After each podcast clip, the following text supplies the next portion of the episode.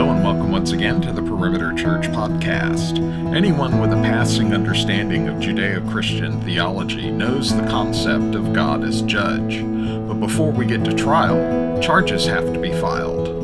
Founding pastor Randy Pope continues the series Romans 8 Four Secrets to a Satisfying Life with the third part of this sermon entitled Rest in God's Security which covers Romans chapter 8, verses 31 to 39. For more information and to watch or hear other messages, please visit our website at perimeter.org.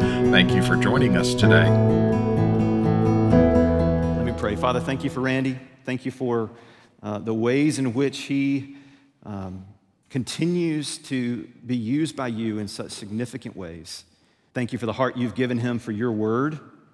And thank you for the ways in which you are blessing our church through the continued teaching of Romans chapter 8. Would you anoint him this morning, fill him with your spirit, and give us hearts that are soft to receive your word, give us ears to hear and eyes to see, we pray. In Jesus' name, amen. Amen. Thanks, Jeff. Well, good morning to, uh, to each of you. It's uh, always uh, good to see folks here in the, uh, in the room together. And for you that are, that are watching online, uh, welcome to all and happy Father's Day. You know, I, uh, whenever have we had a time in our lives, and I doubt there are any of us in this room for sure old enough to remember any harder times than what we're going through right now in this country.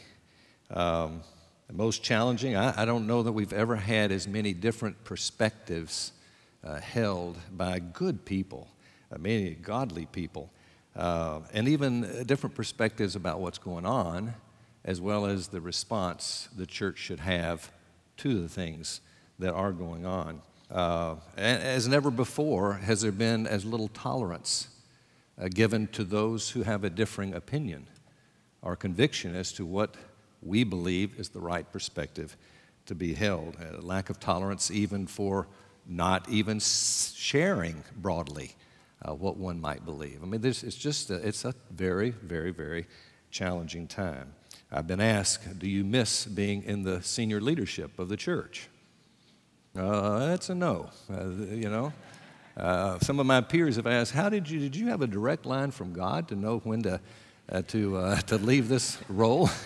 but I'll say this I know all too well for the years and the younger I was, the more it was the case that uh, I'd give it my very, very best to speak as honestly and openly and with the deepest conviction that I had, only to find that I would be beaten up by people from both sides.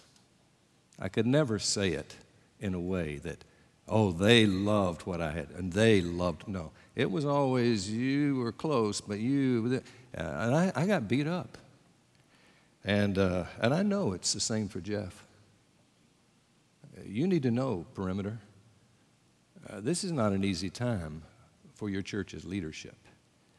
Uh, I had lunch with Jeff this last week, and we, uh, we talked at length about perspectives and views and convictions and all. And I, I came home and I told Carol, I said, This I can say for sure. Jeff and I are on the same page. That I rejoice. But in even saying so, we may be on the wrong page, but we're on the wrong page together, as is, I think, uh, the leadership uh, of your church. I would like to, uh, to close asking of you as a, as a church family. And Jeff did not ask me to, to share this, but I, I'm going to ask two things. I'm going to ask of the church family. First of all, for humility. As strong as uh, you may have a conviction in your perspective, as much as you would think this has got to be the case, always remember humbly that you may not be as wise as you think that you may not be wiser than all others who are godly people who might have a different perspective. And that you would try to give it your best to say, I'm going to I'm to share humbly. For years, I have tried, as the pastor of this church, to say, when I was sharing some of the deepest convictions that I see in the Word of God very clearly, but I know that people may differ. I always, always will say, but I may be wrong. I hope you've heard me say that hundreds of times, but I may be wrong. I've taken great criticism for saying, I may be wrong. How can you say you're wrong? You know that's right. And I say, I know that I'm a fallen person, and nobody has it all perfectly together. So I ask you to embrace humility during this time. And the second is to dispense grace. I had a, a dear, good friend in ministry years ago who would, who would get to these difficult issues to address and would put his hands like this, and the congregation knew exactly what he meant. It meant, please give me grace. I'm giving it my very best. Give me grace. And I ask that you would show grace. I beg all of you, regarding your beliefs and your convictions, share them, but share them graciously. Uh, disagree with others, but do it humbly. Uh, the, uh, be more conv- concerned about the expressions of your heart than you are about the defense of your position. Both humility and grace, they're expressions of the greatest command that God has ever given, and that is to love one another. His greatest command was not be right and convince everybody. He says, just show love. Let me pray for the leadership of this church. Father in heaven, I pray for Jeff and all the leaders of this church that you would give grace and that we, the people, we, the people, might give the same grace. May we be reminded that we are the greatest recipients of grace. May we be the greatest distributors of it. Grant that, we pray. Protect Jeff. Protect that elder ministry team. Protect other staff. Protect uh, the officers of this church and the people of this church. Protect us all that we might be known as people who love. And we ask it in the great name of our Savior, asking you bless now as we open your word. We ask it in Jesus' name. Amen. If you have your Bibles, I invite you to turn with me, if you will, uh, to the book of Romans, chapter 8. We're in verse 33 today. Let me ask you as you're uh, looking for the text, uh, you ever. Um, you ever mess up morally? Uh, the answer is yes, but when you mess up morally, uh, do you ever find yourself, even after you have literally gone before the Lord as a Christian, said, I'm so sorry, I'm wrong, forgive me, you, you regret it? Maybe that night during the evening, early morning hours, you awaken for whatever reason. And you lay there and you can't go back to sleep. And you hear a condemning voice. And the condemning voice is screaming, that you must not love God. You must be, you, you, you must be illegitimate. Even doubting perhaps your own salvation. And certainly questioning, God, I know you can't love me much right now. I can't believe I blew it like that. I don't know if you can relate to that. I do. Our text in verse 33 of Romans chapter 8, what a great text if you relate to what I just said to any degree. We're in the 31st through the 39th verses in our series entitled Rest in God's Security. I'm going to read the text and, uh, and then we'll uh, dig into the 33rd verse, which is our text today. It reads like this, beginning in verse 31. Uh, what then shall we say to these things, the things that have been said previously? If God is for us, who is against us? Now, that's question number one of five questions that he is raising in order to be able to say, Look, I've got to convince you of something. You have got to rest in God's security, and to do so, you better know the answers to these questions. You better think about the implications, in fact, to these questions. He throws a second of five. He said, He says, He who did not spare his own son, but delivered him over for us all, how will he not also with him freely give us all things? There's question number two. And so we've already done those two the last two weeks. Uh, if you've missed, I encourage you, go back. Uh, fill in what you have missed. It's a very important text. It brings us now to the, to the one we'll look at today, verse 33. Who will bring a charge against God's elect? God is the one who justifies. Next week, we'll look at 34. Who is the one who condemns? Jesus Christ is the one who died, yes, rather, who was raised, and who is at the right hand of God, who also intercedes for us. And then the last of the questions. What a great way to end this text.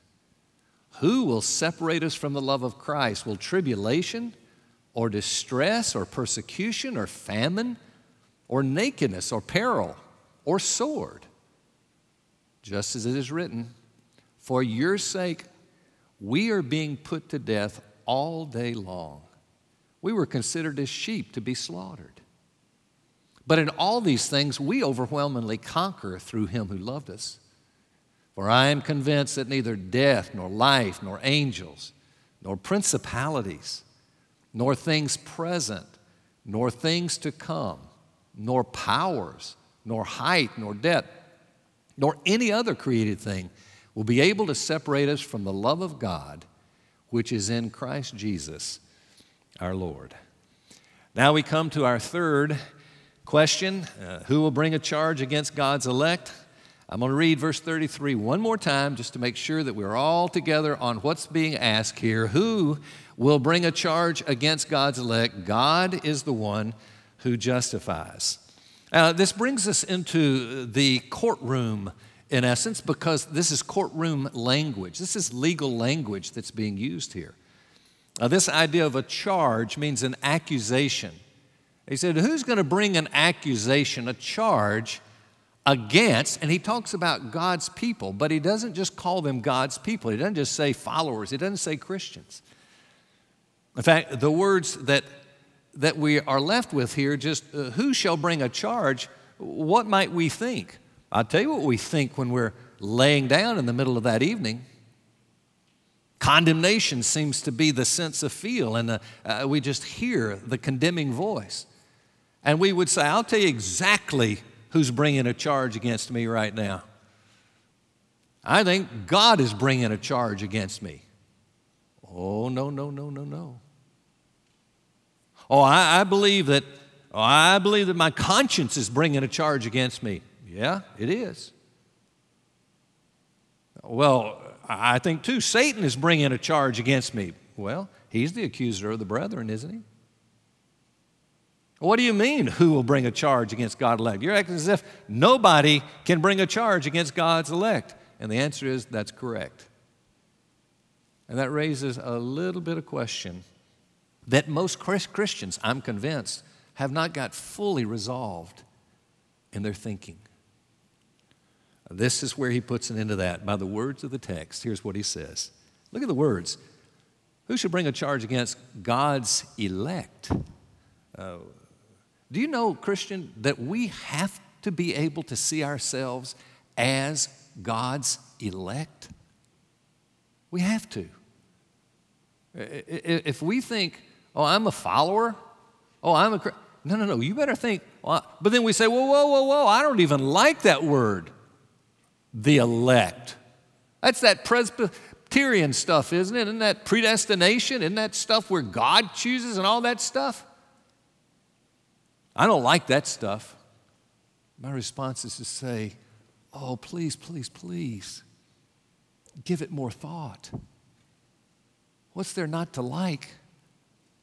About what God has done for us. Do, do, you not know he's referring to the verses that just precede this 28 through 30? Don't you like the idea that you're foreloved by God? Don't you love the idea that you've been called by Him, that you've been justified by Him, that you one day will be glorified? But doesn't that, do you, you know you can't just pick and take this one out and keep this one and are you going to throw them all away? Are you going to keep some of them? What, what do you? No, no, no, no, no, no. This is, you got to know you're the elect. Uh, we taught that whole series, uh, what that means, but uh, just to know this Christian, the foundation of your and my faith must not be in the fact that I have decided to follow Jesus, no turning back, no turning back. No. No, if you want God's security, you don't look at what you and I have done, you look at what He's done. It's not that I follow, it's that He elect. He elects. It's His work. He justifies, not us. So the question really is can anyone successfully bring a charge against God's elect? No. Because of the next words, look what it says it is God who justifies. There is the, there's the big aha. Who can bring a charge against God's elect? And he doesn't stop there. He says, You better keep this in mind. It is God who justifies. Justifies who? Well, the elect. Well, what do you mean justifies? Declared righteous. Declared fully, totally righteous. Once for all action. The word is actually in the aorist, it is a done deal. Never going to be changed. You have been justified. Now, this takes us into a little theology. It's all theology, but this is some doctrines of, of understanding the work of the law. You know, I'm convinced most Christians don't really understand the work of the law. In fact, if you ask most Christians, what is the law, we'll get different answers. And many of which are right, but we say, well, you know, which are right, which are not, and how do you hold one up against the other, and so forth. It's a little confusing.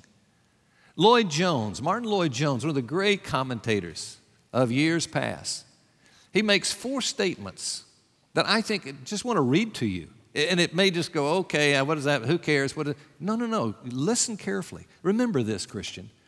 You want the depth of God's riches? Then mind in depth the Word of God. Don't run away from the, the deeper truths. Here's what he says four statements. Number one, man's relationship with God is a legal one, it is legal. You got to know that. It's a legal one. His relationship is not just, oh, I love you, I experience something, I feel something towards you. No, no, no. It is a legal relationship. Number two, God Himself has constructed the law which governs his relationship with man, which means he's not going to he's not going to relate to you one way and he's going to relate to you a different way. No, he has a law and he's going to relate to every person according to his law. Number 3. God not only is the lawmaker and its administrator, he's also the judge. And so he he is the one that has all say in all matters that relate to his law. Come to number four. Any charge brought against man must be brought in terms of the law, hear this, and nothing else. So imagine that you have children.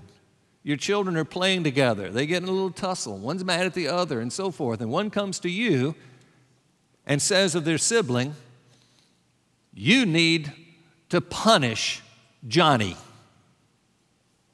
What did Johnny do?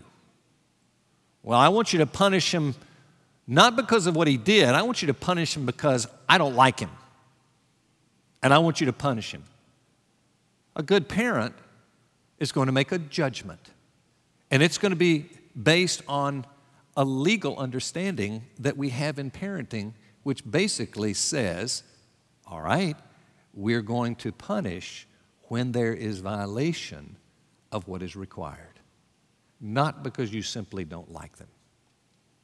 Folks, to understand that is exactly what God is trying to say to us. He justifies. He's not just saying you're justified, He says He, God is the one who does the justifying. God's the one who pronounces what?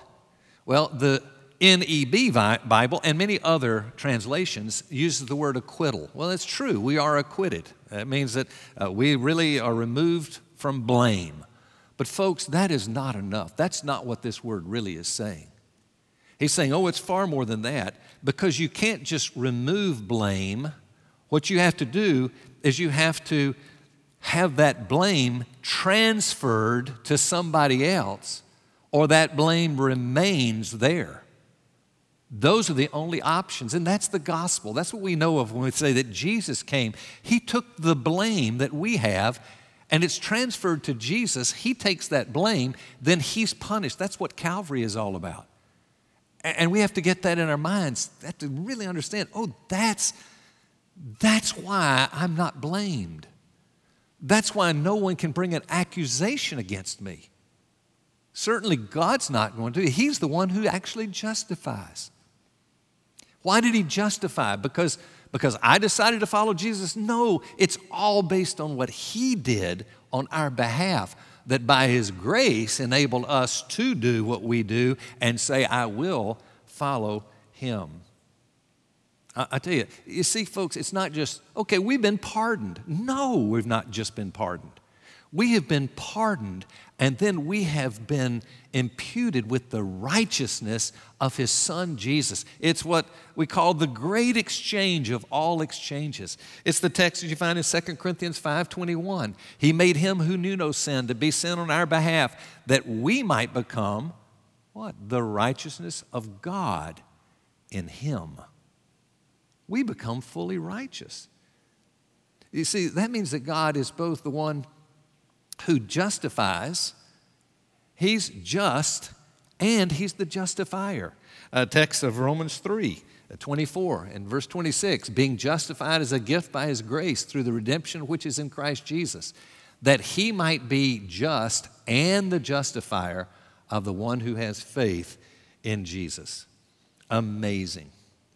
You see, what this is saying, folks, so you're going to read the Bible, you do read the Bible, and you see uh, no longer under the law. You read that terminology, or you read the terminology that says you are now dead to the law. You read those texts, Romans 10 4, you read the text, and you go, well, what exactly, what does that mean? I, am no longer, I, I'm dead to the law. And this is where Christians get very, very confused because they don't understand. What does that mean? You got to know this. In the Bible, you take the entire Bible, there are three usages of the law. I'm going to tell you what they are. Put the first one up. Pedagogical. It's the, uh, it's, it's the story of, uh, of basically understanding the law as it is given as a work uh, of a teacher, the function of a teacher. That's what pedagogy means. And that's the law. It's a, it's a teacher to us, it, it gives us a knowledge of sin. It's we see the truth in God's perfect righteousness in Scripture uh, of, of, of what righteous is in His law, and we see it and we cower before it. We say, Ah, I can't do, I, I can never, that's way too much. And God's saying, Absolutely, that's how I'm using the law. Because you're not a believer, you don't follow me. And what it's going to do, it's going to be a tutor, as Paul says in Galatians, it's a tutor to lead you to my son Jesus. That's the beauty of the law. It's, it's kind of like the, the dust particles that are always in the air, but we get close to a window on a bright sunny day and raise the shade, and we see, oh my goodness, look at the dust in this room. That's what he's showing the sin in our heart. It's God's great gift of grace to give us the law as a tutor to drive us to Jesus. Once we become a Christian, no more needed in that function. Well, is there still value in the law? Oh, yeah. Number two, civil. There's the civil use. A civil use is God just using his laws to restrain sin. Oh, what it does not do, it doesn't restrain sin, it restrains sinful behavior. It doesn't change the heart at all, not at all. But I'll tell you what, it will stop because of punishment. We say, well, I won't do that. And God says, use my law. It's good for that use. But don't ever think that it's going to change your heart. It'll drive you to Jesus as a non Christian to change your heart. It'll drive you to Jesus if you come to faith to help you see your need for Him, but not going to change your heart. The law was never intended to do that. There's a third usage, and that third usage is that which we call the moral use. the moral use of the law. That's where God says, hey, my stipulations, I gave them in the Old Testament, in the, in the Ten Commandments. And all the commandments, moral commandments of God, flow out of those ten, and they are to be used for you, Christian. They're for you and me. It's the great gift of God's grace to say, You love me now, you follow me now. In gratitude, you want, to, you want to obey me. And what if you're left without instruction as to this is what brings honor to my name? This is the way you live. And when that happens, oh, we love the law. That's why David says, Oh, how I love the law. It's my meditation day and night. Please don't believe, Christian. Don't believe this idea that in the Old Testament, people lived under law. In the New Testament, we live under grace. That's not true. No, People who are believers in Jesus, they live under grace in the New Testament, and those that look to Messiah in the Old Testament, they live under grace. Non Christians do not follow God, do not submit to Him, they live under law in the Old Testament and in the New Testament, meaning they have to live under the law's demands which call for justice, blame, and punishment. That's the idea of the law. I know people say, but why do we need all this? Why do we need the law? I was having lunch with, you might remember, uh, one of the dear uh, men of this church uh, years ago, who, um, Leonce Crump, was on our teaching team, now pastors here in Atlanta. Leonce asked me at lunch one day, he says, Why are the people of my generation so against the law of God? Why do they keep saying, just give me grace, just give me grace, just talk grace, don't tell us? They want experience, but they don't want the demands of God. Now, what's the answer to that? I'm telling you, the answer to that is to realize that no, you fall in love. You want to know the heart of the one you love, the will of the one you love, and you want to do the duty of the one who asks. And it becomes a delight because of a love relationship. I'm going to close with this. I want to say a word to the Christian. I want to say a word to the seeker. Christian, so, what happens now when you blow it morally? I hope you know you are forgiven and you are pronounced innocent. Why? Because you're justified. Well, what happens if you have some horrible immoral action right before you die? What about suicide? What happens for the Christian that, that does that? Oh, we hadn't gotten it yet, have we? Oh, forgiven, declared innocent. Why? Because God is the one who justifies. A friend asked me counsel and said, Tell me, I'm being accused of something. This man said, I've been accused of something that is not fair, I didn't do, it's not right. And I didn't know the pain of being accused of something. And it, it hurts so bad I can't handle. I'm accused as if I'm guilty and I did nothing wrong. I did not do what I'm accused of. How will I save my reputation? How, how, how? I say to that, my friend, which is worse?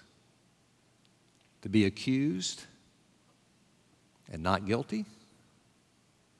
Or to be accused and guilty? I don't like either one of those. It's a hard debate, isn't it? The good news Christian, we have a third option, and that is to be guilty and not accused. See, our standing with God is either on one ladder or the other. You got to decide where are you standing.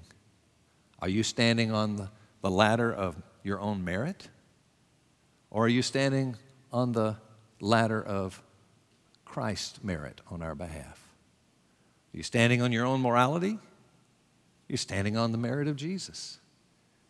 I'll tell you what, when you, when you begin to see that, oh, I, if I stood over here, I would be so guilty.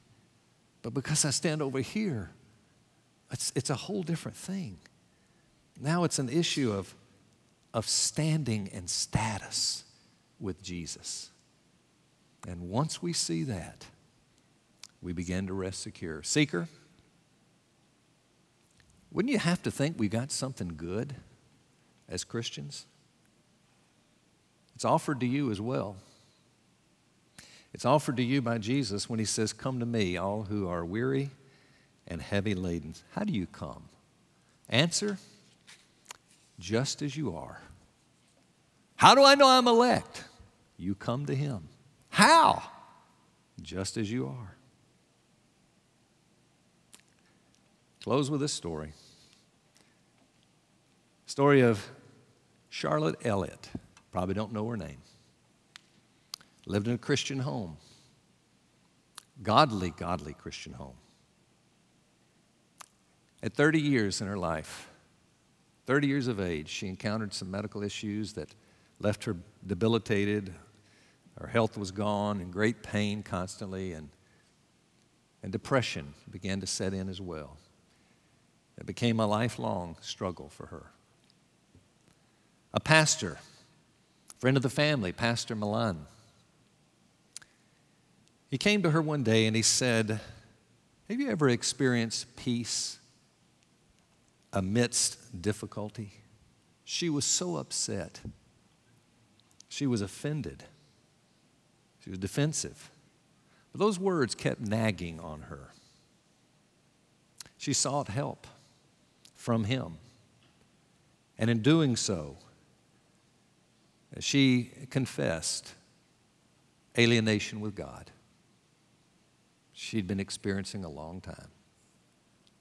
And he said these words to her Come to him, Jesus, just as you are. And she came to a faith walk. Never lost her pain, never lost even a bout with depression she had to follow. But one day, she wanted to go to a church event. And the church event, she couldn't go. She was in such pain. So, what she did is she found herself grabbing a piece of paper and a pen, and she wrote the words that expressed her heart. And when she did, she found a peace that touched her in a significant way. She published that little thing anonymously, didn't put her name on it, but she published it in a little article thing that she wrote and never heard more about it, didn't know. A lady in England saw it and she put money behind it and published it broadly. One day, Charlotte Elliott was at her doctor, grieving in pain, struggling to remember the truth and her doctor, a Christian, said, This little song may minister to you. Take this pamphlet and read the words. And she sat there and she saw the very words that she had written years before. And it birthed for her a ministry, a lifetime ministry of writing hymns.